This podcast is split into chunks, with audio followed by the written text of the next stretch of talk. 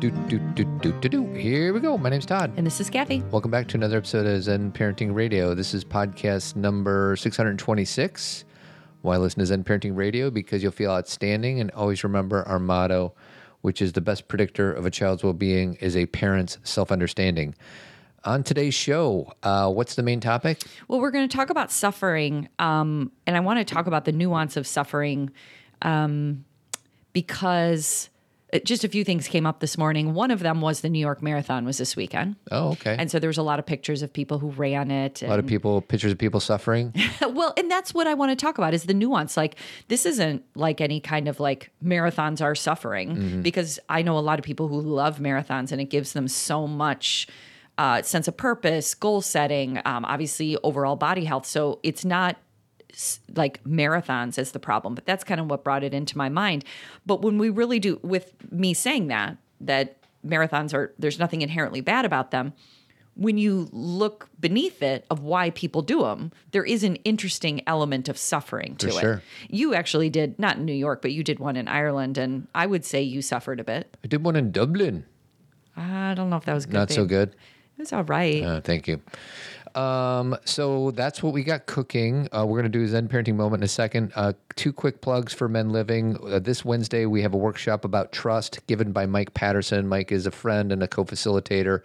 He's done over 100 trainings in the Mankind Project. He's a really, really amazing facilitator. So hopefully, some guys want to check us out by joining us. And then next month in December, I don't have the date locked down yet, but Kathy and I did an interview with a guy named Jason Gaddis who wrote a book called Getting to Zero and we're doing a speaker series. Speaker series is open to all genders. So as soon as I have the date, I'm going to let you guys know, guys and girls know.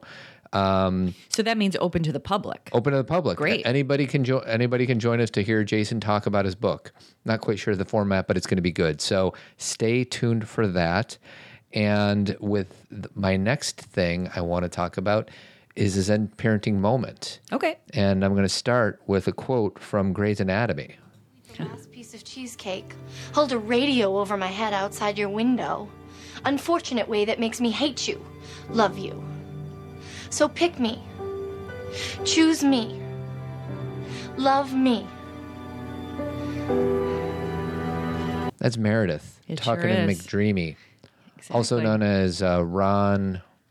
What's his name from Can't Buy Me Love? You don't remember, do you? No. It's a great movie. Can't Buy Patrick Me Love? Dempsey, why don't Patrick we just Dempsey.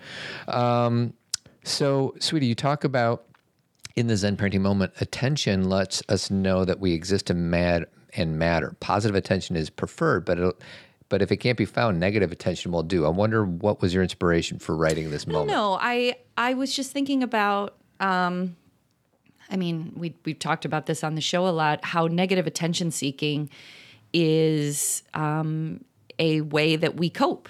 You Yeah. know, if we are not getting our needs met through positive attention seeking and I, and I don't mean by like compliments from people but if the efforts that we put out are not getting the kind of validation that we're looking for in the world if for some, and I think a large part of the population, they are more willing to be negative attention seeking, maybe troublemakers, maybe instigating challenges for people.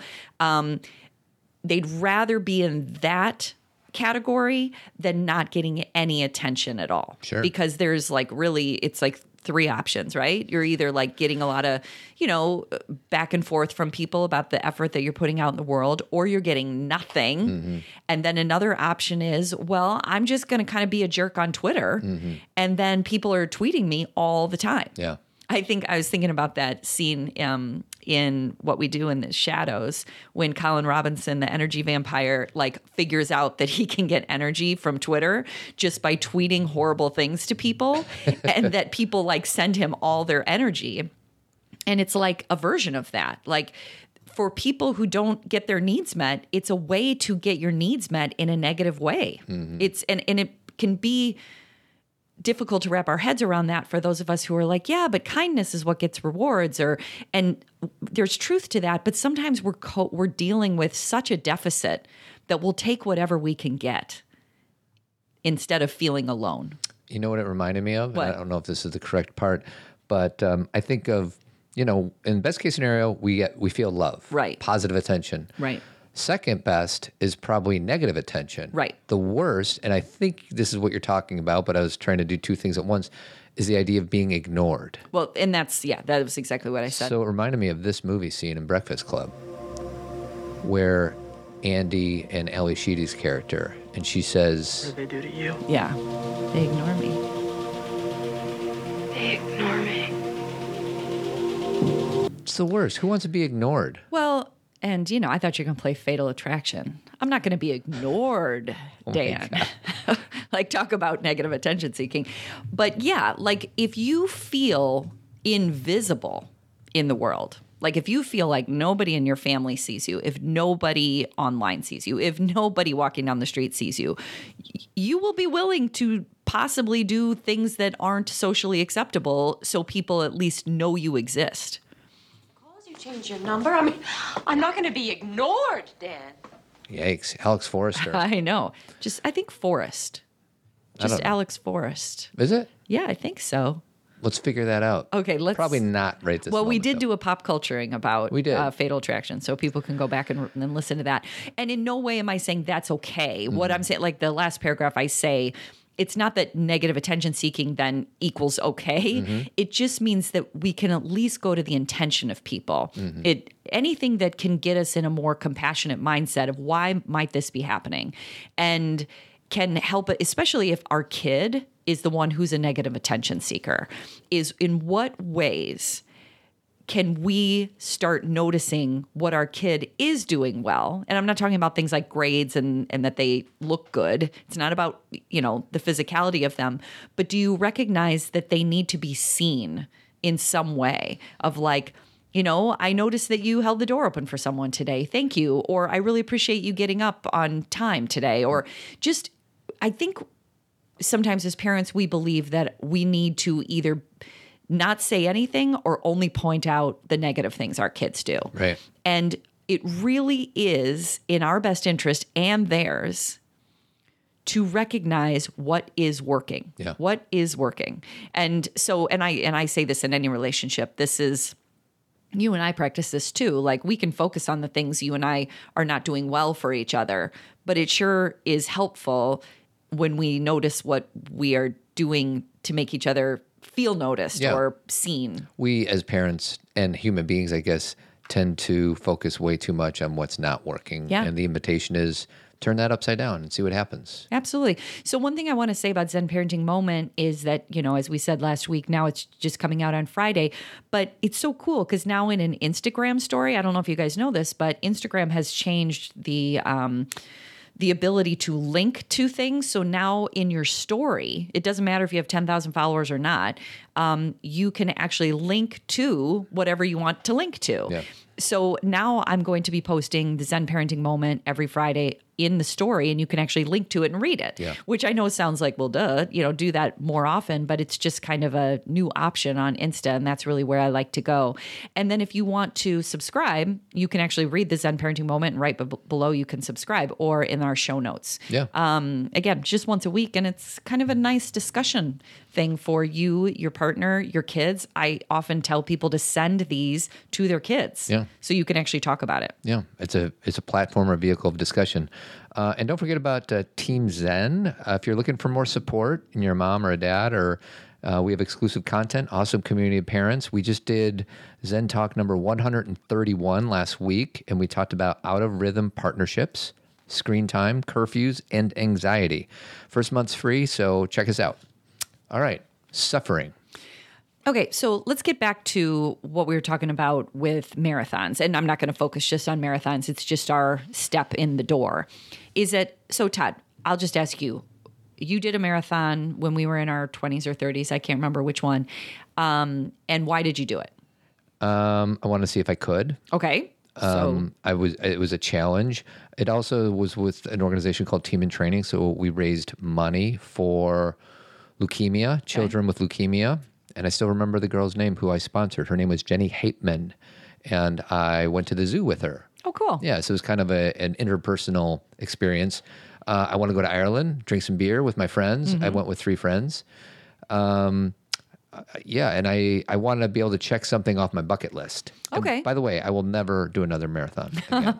it was really hard. So, you know, and I would say I've never done a marathon, but I used to I used to do triathlons, and for me, there was this element of um, goal setting, like the fact that I had to like in the morning wake up early, either go swim, go ride my bike, or go run. Two of which, actually, all three, which I wasn't very good at. Yeah, let's me- just be honest. Me neither. I'm not good at swimming, biking, or running. Me neither. Yeah, we both are triathletes. We are. And you and I would train together and you know, it was kind of a thing and and I I have to say I didn't really enjoy any of it, but there was a piece that what I was gunning for, going for was the completion. And I had, because of my experience with 5Ks and a few 10Ks, um, but even that was too much for me.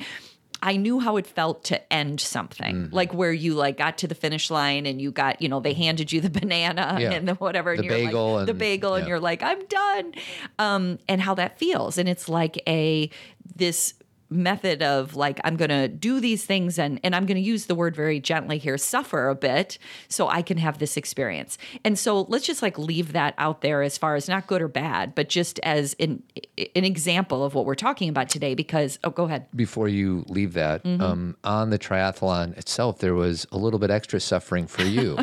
and I'll say two words and I'll invite you to explain why.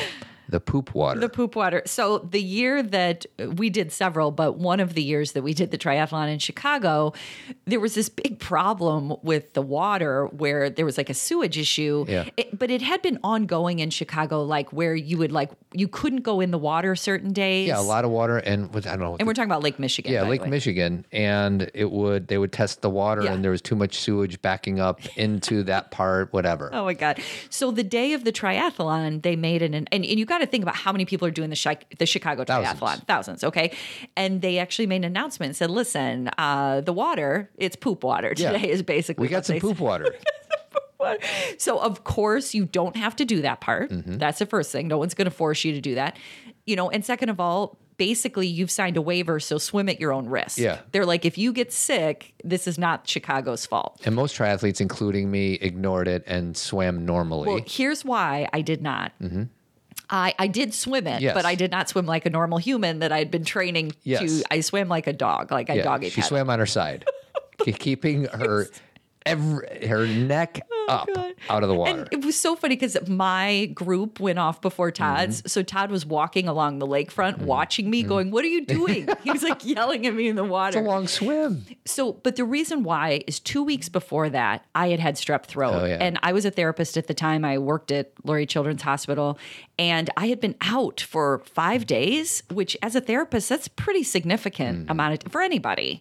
And I had been sick. And I thought, okay, here I am doing this. And if I get sick because of this and have to take another day off work, Yeah. this is going to be a problem. big deal. So I just, you know, I kept my head out of the water. I don't know if that really helped. Your swim time was a little bit compromised. compromise. So anyway, can we move on yes, from these? I just want to talk about the poop water. yeah, it was, it was interesting. Um, so, but there's a good example of suffering. I would say I don't know what the percentage was, but the vast majority of people Most did everybody the poop water. ignored it. Yeah, I don't know anybody who was like, I didn't do that. Yeah. So, but let's jump into the whole idea of like suffering being this way to determine that we are worthy human beings. Mm-hmm. Okay, so it's like We must suffer. we must suffer. And it's funny because before, you know, I was thinking about this, like I said, with the New York Marathon, and I just decided to like, kind of like look up, you know, suffering and when suffering is good or bad. And every single article and website was to Christianity. Which I found to be really interesting, or to religion. Hmm. Yeah, Let me just say religion, Okay. because it's not just Christianity so there's this connection with suffering and religion in in making it like Ted if you just did it right now you'd be like oh Mm-hmm. like it's just everything is about bible passages and everything is about why we suffer like almost kind of an absolute answer Yeah. about why we suffer and i as you know, I don't believe in absolute answers as far as I think it's super nuanced. Mm-hmm. And I think that there are things that we do where we believe we have to suffer to be good people. And I sometimes believe that we deny suffering because we don't want to deal with it. And I sometimes think uh, it's, and there are some people who have kind of a nice balance. Um, so let's talk about a few of these that I wrote down. So, exhaustion as a status symbol. Okay. Oh, I think we do that a lot. Right. So exhaustion, and obviously I'm talking about sleep deficit, but also just overwhelm. We have this belief that if we suffer and show other people how we work so hard and do so much, that then we're better. Yeah, and it's almost not even just the suffering or the overwhelm, it's the dopamine hit we get when we complain to others about our overwhelm. Oh, so explain that more. Like that's interesting. So I you think, think, we more somebody's like, "How you doing?" Oh my god, I'm so busy. Got it. I'm so busy, and then all of a sudden, I think that the person across from me is going to value me more Mm-hmm. because I'm a super busy person. So it's almost like our vehicle of connection these days is to talk about how busy we are. When it's at, it- it's as if we had no choice in the matter. right. We decided to have these kids. We decided to get the job that requires these things. Like these are all things that we have decided to do. Not all the things. Some things, sometimes things happen and we had no way to Right. Plan that out. Yeah. Sometimes people get sick. Oh, my, my, my dad's sick. I'm so busy taking care of him. That's Right. something that I'm you- living in the hospital. yeah. Yeah. Uh, but I, I feel like we are out of balance by talking to everybody about how busy we are Yeah. So and how I overwhelmed we are. I think exhaustion um, as a status symbol or as a feeling of power is it's like the it's the best again it's another good way into this conversation because how many how many of us do that? And how many of us feel that you know i used to challenge my clients all the time when they would laugh. I'd say now the next time somebody asks you how you're doing you know fine is too like that's nothing. Yeah. But telling people how busy you are is another. What if you said, I'm actually doing pretty good. Mm-hmm. I'm, you know, I feel really good. I got some good sleep last night. And just letting that sit there Yeah. and see what the person across from you says. Yeah. Um, and just see how that feels to sit. And again, this is if it's true. Yeah. If I have a client who's actually feeling good. Yeah. So, so what you're saying is there sometimes will be a client who's actually doing well, but they're so used to this exchange of information between one friend to another that our fallback is to talk about our busyness. One of two things happens. Either they feel bad sharing that because they feel like they're somehow bragging. Some guilt. Um, they feel some guilt. Or number two, they then feel as the other person comes back with all the things they're doing, they feel less than. Mm-hmm. So the the practice inside of there is do you really believe that your days are um, are, are full and that you feel pretty good about what you're doing. And if they do, like, you know, I get up and I do this, and sometimes I go for a walk and then I do my work and then I see a friend and then I'm with my kids at night and I feel pretty good. If, and again, that sounded like a glorious day. Yeah. It's not always like that. But if you feel pretty good about it, can you let that sit out there without believing we're in competition with each other? Yeah. Yeah, because they're worried about the other person's feelings. Like, oh, if I say I'm good and they're not, they're going to feel bad about their existence or how they're navigating their day. Exactly. Um, and my take, and this is probably me with my judgment hat on, and I complain about being busy too, and I certainly overvalue productivity. So I want to own that.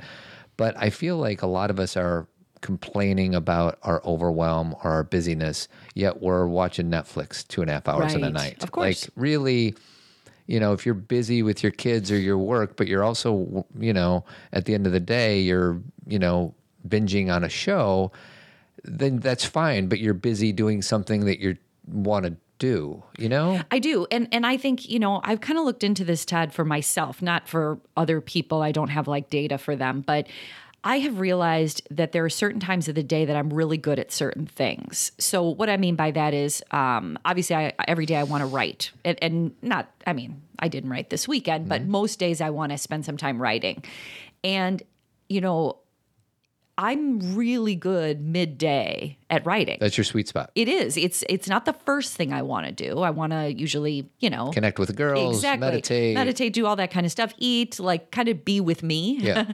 and then um midday I'm really good. A lot of times at night, like if it's past five or six o'clock, even if everyone was gone, for me, that would be a difficult time to write. Yeah. And not impossible, but a little more work than usual. It would take a little more.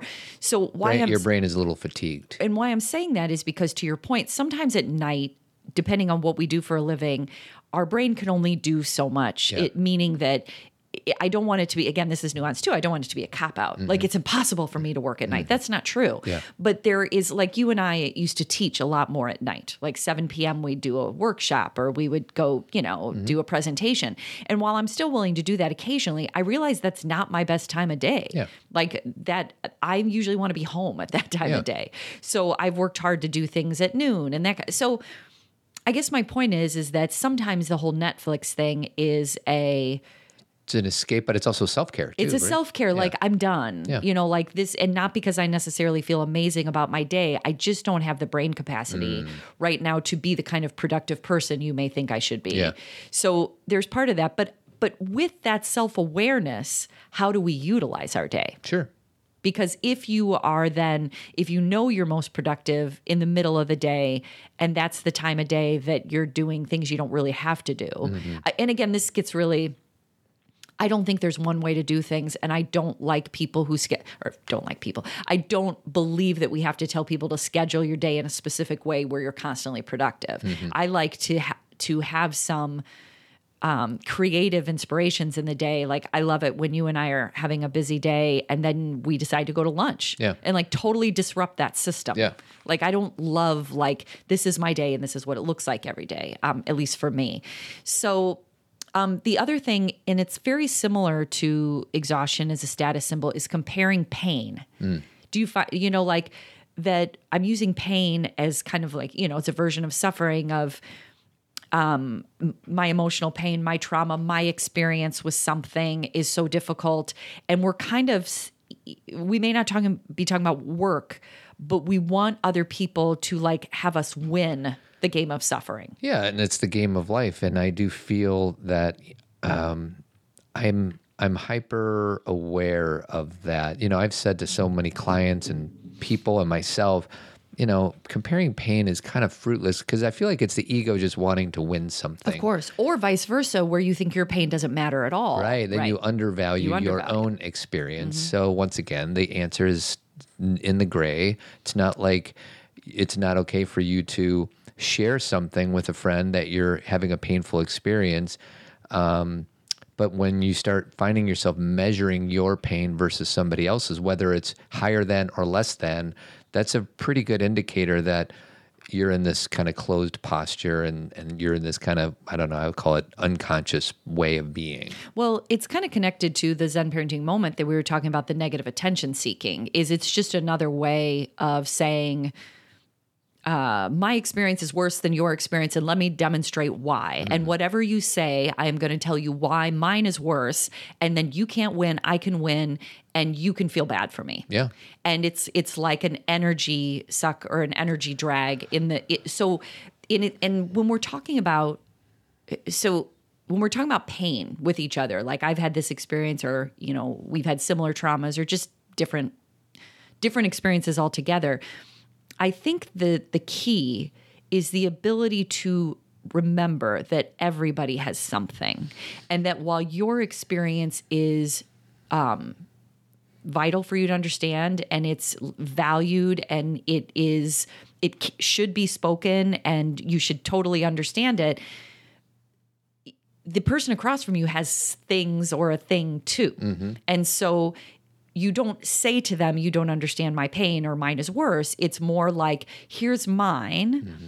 And has have you had this experience before too? Or how do you deal with yours? Or mm-hmm. there's this way of like being able to offer our hearts Without comparing. without comparing. Yeah, and I, for some reason, I'm thinking of you know the way my mom passed away six years ago is she checked into hospital on a Wednesday and then she died of cancer three or four days later, which is kind of really strange and random and weird. And then there's the other people. They're like, oh my god, my my grandma was sick for six months in ho- what in hospice. well, and i'm then- the other person yeah, you're you're another example. Like your dad was sick for such a long time. Mine isn't any better or worse than yours. Right, They're right. just freaking different. right Um, so because they you could talk through both experiences you know um, you know which todd and i have like your mom's uh, death was so sudden and and we could have never predicted that that was mm. going to happen so there was a sense of i didn't have enough time i didn't get to say the things we didn't get to do the things we didn't get clarity on this so you could go that route, Sure. but you could also go the route of she didn't have to suffer Yeah. as much. We didn't have to suffer as much with the daily experience of being in the hospital. Whereas obviously with my situation went on for years and years and years. We had plenty of time to Mm-hmm. work through certain things, deal with certain things, but we also had a significant um, time Sure. of Say carrying this weight. Connect. and- Exactly. So it's in and you and I have never said No. mine or yours is worse. There is We're- no There is winning. no winning. The minute that you're trying to win this game of life, Mm-hmm. you're going to lose.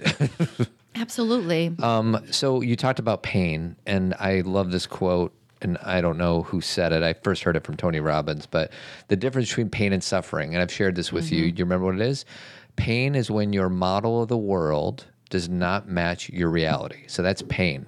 You know, you have an idea what the world's supposed to be like, and that's not the way it is. That's pain. Suffering is when your model of the world does not match your reality, and you feel powerless to do anything mm-hmm. about it. yes, I, I agree with that. And pain is a human condition that we all have. Suffering, you know, it's the old thing. Pain is pain is mandatory and suffering is optional. Mm-hmm. Like we, you know, we there's always an ability to do something and maybe that something is to get sad and to grieve. Exactly. Like I was just going to say that, like you just said, and we're powerless to do anything about it. It doesn't mean that we have to change Right. an outcome. It's acceptance. It's acceptance. Like the work that we need to. uh, uh, So, Todd, this is perfect. Okay. So, one of the things I really want to discuss when it comes to suffering, because I knew that Todd and I would focus a lot on how it may not always be necessary or we're using it as a status symbol or whatever. I want to go to the time when I think it's a healthy part of coping is grief. I don't think grief and suffering are synonymous, but I think there is suffering inside of grief. okay. Um, for example, just the example you gave is when someone we love dies, we are powerless to bring them back. Yeah. So there is suffering in that we are powerless, right? But what we start to learn layer by layer is we start to reconnect to what it means to have loved somebody mm-hmm. and their physical presence isn't here, but what how do we still experience them in our memory? How do we experience them through symbols and signs? How do we experience them through what we learned?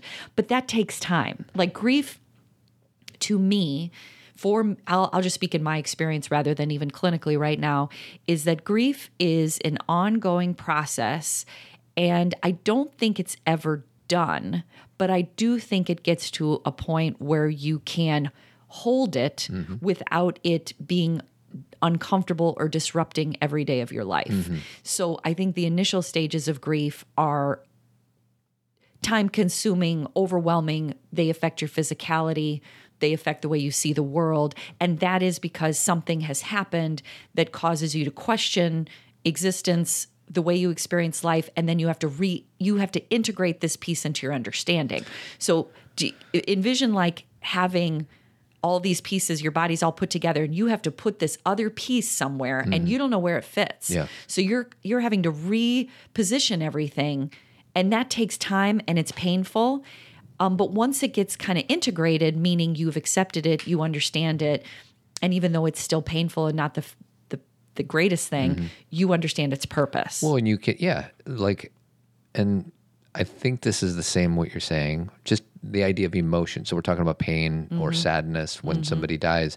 All of our emotions, in my judgment, if we can get present and get clear and get out of the way and let these emotions come through, each one of them has some wisdom on the other side Absolutely. of it. You can't get the wisdom while you're in it, by the way. Um, you can have the, you can get the wisdom afterwards. So sadness that just means something ne- needs to be let go of.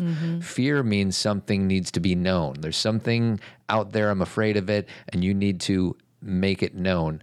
Um, anger is something needs to be stopped Boundaries. boundaries. Boundaries have been crossed. Joy means something needs to be celebrated. Like, and I, I just talked to my buddy yesterday about like, when was the last time we like jumped for joy, like as men, as 50 or 49 year old men, that we literally jumped for joy. And he, his, um, the last time he remembered jumping for joy was when the Broncos beat somebody in 1994. Yeah. And that was 25 years ago. Yeah. So even, it's not even just the expression of these more uncomfortable emotions. It's also the expression of the easy ones, joy. We don't, as guys, and maybe it's as as anybody, we don't give ourselves permission to truly be present and experience and express whatever it is that's inside of us. And then to remember, uh, one of my daughters said to me, we went on a walk this weekend, and she was she was talking about uh, something that was frustrating her, and she said, "Yeah."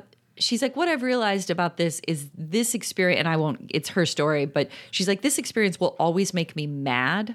She goes, and every time it comes up or somebody else does it, I always get mad first. But she's like, I she didn't like she didn't use adult language like I work through it but she was like I've accepted that it gets me mad Yeah. first and I'm not like upset that I get mad about mm-hmm. this Yeah. it, it was kind of like this you know this is my emotional reaction to it and she's not reactive in Yeah. the mad but instead of being like I sh- this shouldn't make me mad or I'm tired of this making me mad she's like this thing just makes me mad Sure. and then she moves on so I was eh, you know that's kind of what we're talking about is like like your emotions they are what you know and i said this a couple weeks ago but they're called a certain thing for a reason so when we're like yeah i experience pain and then i breathed and i just didn't feel it i'm like well then that wasn't pain like you when you feel pain it's pain it's uncomfortable. and you you can breathe through it but it is what it is we're not trying to turn pain into joy If you're breathing it to avoid it or Right. get rid of it, Yeah. that's probably a little bit. Uh, I don't know. Not. It's probably not the best way to go about it. And instead, if you just be with whatever it is that's happening inside your body, it does its own thing. Yeah, It, it works through. Get out of the way. It's a version of, you know, we could call it denial, we could call it spiritual bypassing. It, it just depends on the situation and who you are. So there is no absolute answer to that. But I, you know, sometimes, um, you know, like with pain, for example, I had a headache yesterday. I hadn't had one in a while, a couple weeks at least, which is really good for me. And sometimes I'll get a headache and I forget. Like I'm like, oh yeah, it you know, and I've been having these for decades. But I'll be like, oh yeah, like pain. I told Todd that it took me a while to even realize it was pain. I was I kept thinking it was something else. And I was like, oh yeah, I have to slow down. Oh yeah, I have to lay down. so I want to ask you about your headaches. Oh, okay. um, and as your relationship with the pain around it. But before I do that, I want to talk about our partner of the month, and it's Let It Be Us. Will you go ahead and tell people what Let It Be Us is, sweetie? Well, something kind of cool is that the month of November is National Adoption Month across the United States. And National Adoption Month has been celebrated for over two decades in an effort to raise awareness about the thousands of teens currently in foster care who are waiting for their own permanent and loving families. Let It Be Us is recruiting families in the state of Illinois who are committed to supporting teens and their success. Their new initiative is to help young people between the ages of 16 and 24 who are currently in foster care in the state of Illinois.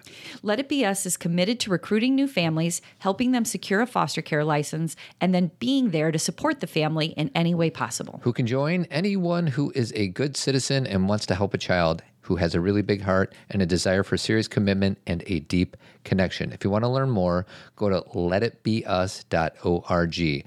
Uh, or you can go directly to the show notes where you'll find I'll I'll link to the site in the show notes. And we also did a podcast uh, with uh, the founder Susan McConnell, and she brought a family with her who was impacted through this foster care and adoption process. So check out that podcast that we did a few years ago. Um, and thanks to Let It Be Us. All right. So when you have a headache, my darling, Yes. Um, for some reason I think of Oprah was telling a story one time when she was sick and she had this big event. Uh-huh. And then she was resisting what was. Mm-hmm. And what was is her body was ill. Mm-hmm. And then she eventually um, accepted it and just allowed herself to be ill and mm-hmm. not try to do anything. So I think my I think when you have a headache, are you good at the acceptance part or because for me when I get a headache I'd be like it shouldn't be this way. Mm-hmm. And I just wonder what you because you've had such an interesting history or experience with headaches. Are you good at accepting the isness of the headache or are you like this shouldn't be? No, I'm not good at it at all. Yeah. I I am better than I used to be, but I don't think anybody experiences pain and says, "Oh, here's," you know. I mean, But isn't that the pathway? well, yeah, but see, like the the Oprah story that you just told, which I have heard too, and I've heard her tell it and everything, is the part of it that that is the beautiful part, but is also the unfortunate part in the story. Is she's like, and then I just. I just gave into it. And the next morning I was fine. Mm-hmm. And so when someone tells that story, which I believe that was true for Oprah, I'm Mm-hmm. not denying that, but then someone's like, well, I'm just going to give into it because I want to be fine faster. Like it really is an acceptance. Mm-hmm. Yeah. It's, I'm going to go this way because I'm going to get the outcome I want. It's still like a, I'm going to win this thing. Well, and we all experience this. Like, I don't know, a week or two ago, I was in this kind of low energy state. You might want to call it a depressed state where I just, you know, everything seemed hard and, Right. and, um, I'm gifted in that, like, oh, okay, I'm just having a bad day, but I never feel, not never, I rarely feel bad about feeling bad. Do you know what I mean? Like, You do though. I you, do. You don't, in theory, when you and I talk about it, you can. And when I say this, I don't mean you're lying, but you can talk a good game about it because you understand yourself. But you are not comfortable with your discomfort, I'm just telling, I'm sharing with you my inner dialogue. right? And that's what I mean. Is inner dialogue is different. That okay? Keep going because I. So my inner dialogue is you shouldn't be a victim in this situation. You shouldn't. Uh, everything should be expansive, Mm-hmm. and I say to myself in my head, not audibly, "Oh, you're just you're in this low energy state, so just be okay without while not being okay." I'm not saying that that's what I show to you, but I'm telling you when I'm. It's not like it's 100, percent but that's that's my pattern inner of thoughts. Yeah, yeah. I, I I totally believe you, and you don't need to show me anything. Like I'm not saying, well, then demonstrate to me. You know, Mm. that's it. I don't need proof. But I guess what I mean is, even this conversation is interesting because the truth is, is I could tell you all these ways that I have gotten so much better at the experience of having a headache. Um, where I am in more acceptance, I have found different types of help. I know what I need to do. So yes, there's part of me that is very much like, okay, I know what I need to do and I am in acceptance.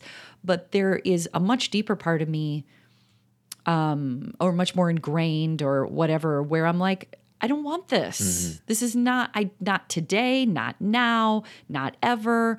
And I don't um and that isn't I think that's just survival of like you know, two hours ago I felt fine and now I don't, and I don't want this. Yeah. And I think that's a part of the process is that I it took me a while to even realize I was having pain. I know that sounds weird to people, but have you ever done that? Like you walk around, you've got For a sure. pebble in your shoe. When you first, when I first start feeling sick, I'd be like, Yeah. "Wow, I'm just tired," or Yeah. "How come I'm not doing that?" And then I realize, "Oh, Oh, yeah. my body is not well right Yeah. now," and it takes a while for my brain to realize it. Totally. And which is weird for me because I I my experience with headaches has been so common that you'd think I'd be like, oh, but Yeah. it's been I think the last headache I had it was a block party. So was that two and a half weeks ago? Two yeah, three was- weeks I think ago? it was, it was two weekends ago. And so that's a pretty long time for Kathy Adams. Mm-hmm. Like, so I, you know, I'm very grateful. And that's another phase is like, I, in my meditation area, there are post its everywhere that say, if you feel good today, you're 95% of the way there. And what I mean by there is that you're blessed Mm. Yeah. or you're that's a gift in itself Right. because when i don't feel good everything is so much harder and i it's one of those things i could i i'm not going to but i feel like i could cry because there is you kind of look at other people who are doing things and you're like i it's so funny todd this is me right now thinking that my pain is worse Yeah. i'm going through it right now where i'm like i look at other people i'm like you are exerting yourself but i am exerting myself 10 times More, more, yeah. right now You don't know what it's like i'm in to be pain. me. Exactly. So I'm doing exactly what I was talking about.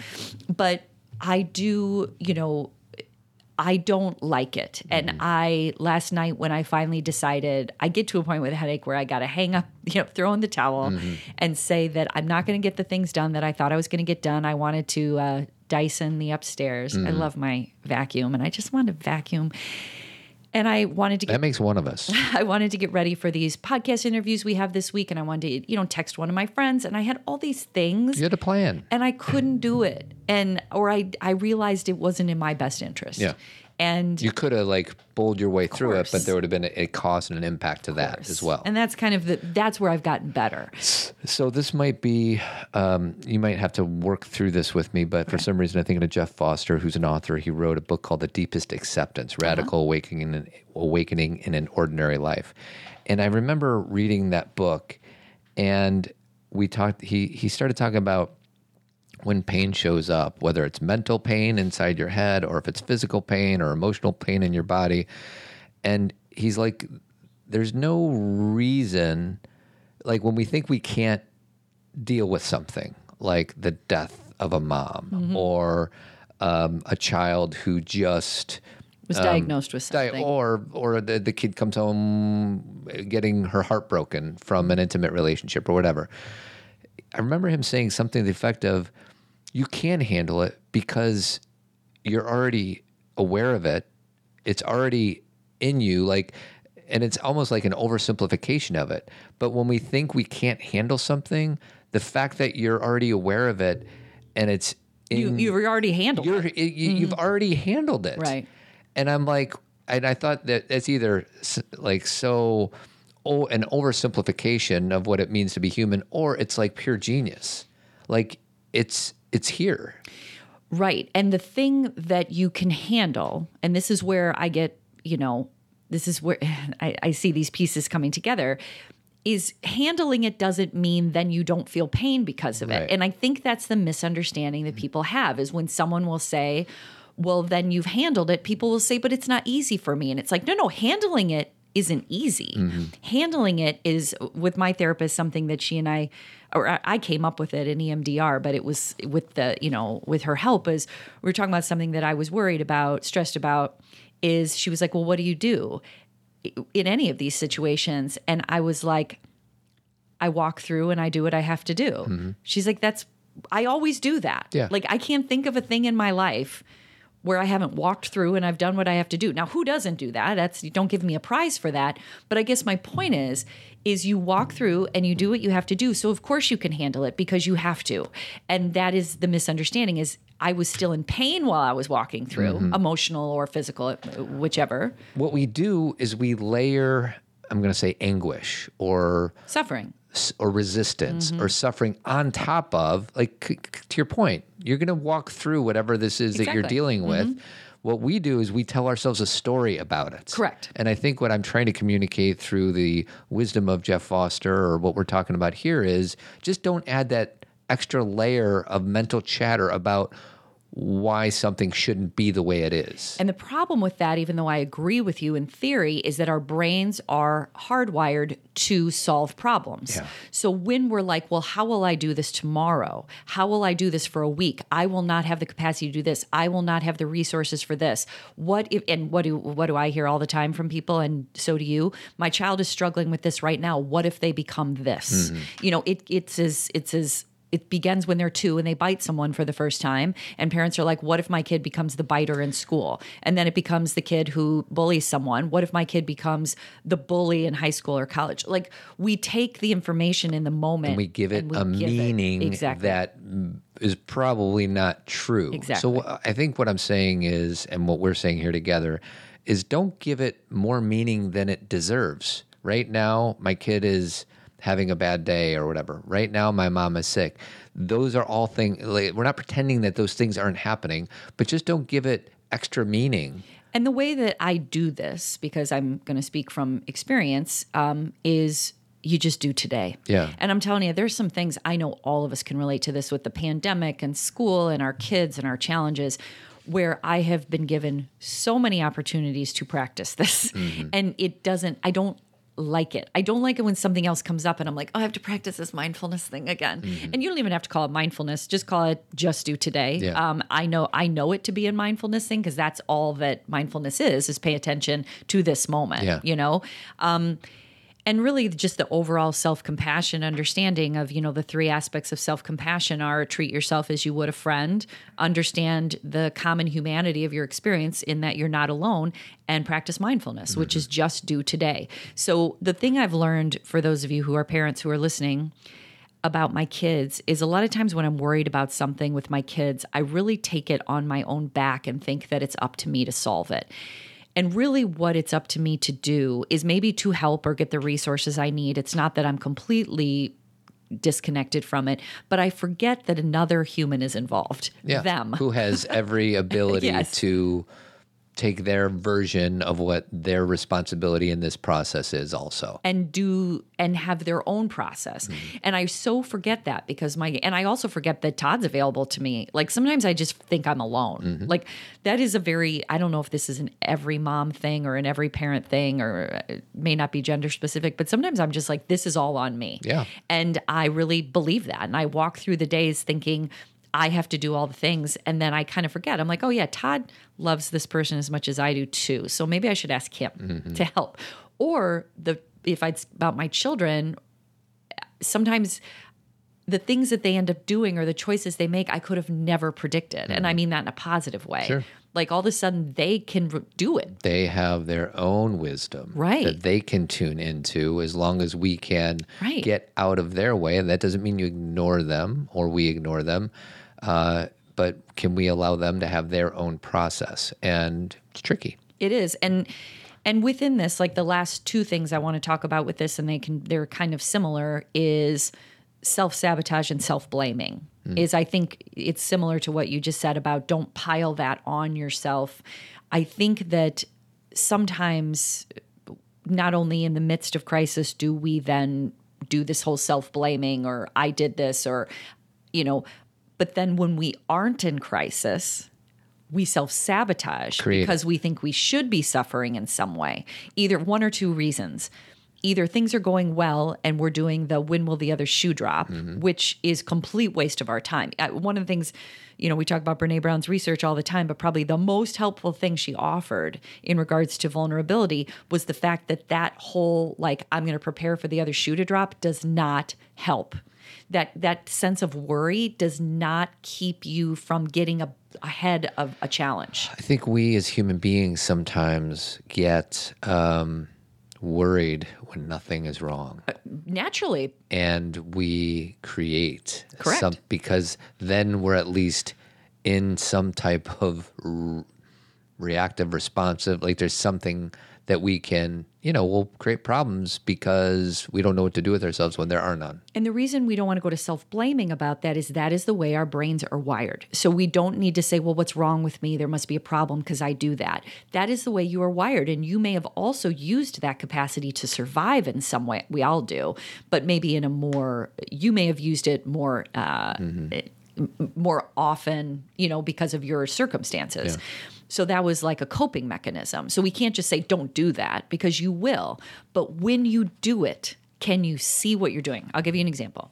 We'll talk about having a headache. And then when I have a headache, all I want to do is go sit outside and look at the trees and I just want to breathe air and love the people I love. And life becomes very simple. Yeah. Then my headache goes away and I'm mad that I didn't finish something at two o'clock. yeah your world becomes increasingly larger Exactly. Or like I'll be waiting for I always have all my tests this in October, like, you know, my gynecological appointment, my mammograms, all those kind of things. I usually do that around this time of year. And so and they're all done and everything's fine. But when I'm waiting for all those test results, I'm always like, all you know, like I'm so blessed and my life is so amazing. And again, all I want to do is sit outside and look at the trees and, you know, I just hope I'm all well. And then I get all these test results back and they're and they're good. And then I like forget that feeling. I mm-hmm. forget that you know when a crisis dissipates if you even call those cri- those aren't really crises but when a pain dissipates or like Well, it's not even pain it's it's um worry? potential potential pain, challenge. right. exact great point it's potential challenge. But even like i'm thinking about when you and i have lived in hospitals with people who are sick you know we slept on floors of hospitals with people we love obviously prior to the pandemic where you can't even do that anymore. And you're like if i could only just be home and have a meal at home and then you go home and you're like bored Mm-hmm. like it's just we are and and i'm telling people this not hopefully so they see themselves but also to realize that that is what we do Yeah. as humans but can you notice it and then while you're at home making that meal say i'm going to appreciate that i'm at home yeah gratitude is really gratitude is the way to get through these moments Yeah. So anything else todd i don't think so Okay. i feel good okay Um, I do want to say thank you to our other partner, Jeremy Kraft. He's a bald headed beauty. He does painting and remodeling throughout the Chicagoland area. You can reach him at avidco.net or just give him a call, 630 956 1800. I also coach guys one on one. First session's free. So if there's any guys out there that want to work on themselves, give me a shout. ToddAdamsCoaching.com. Anything else? Uh, Just a reminder that uh, Zen Parenting, the book, is for sale. It's uh, you can pre-order it right now at zenparentingradio.com, and um, that's it. Keep trucking, everybody.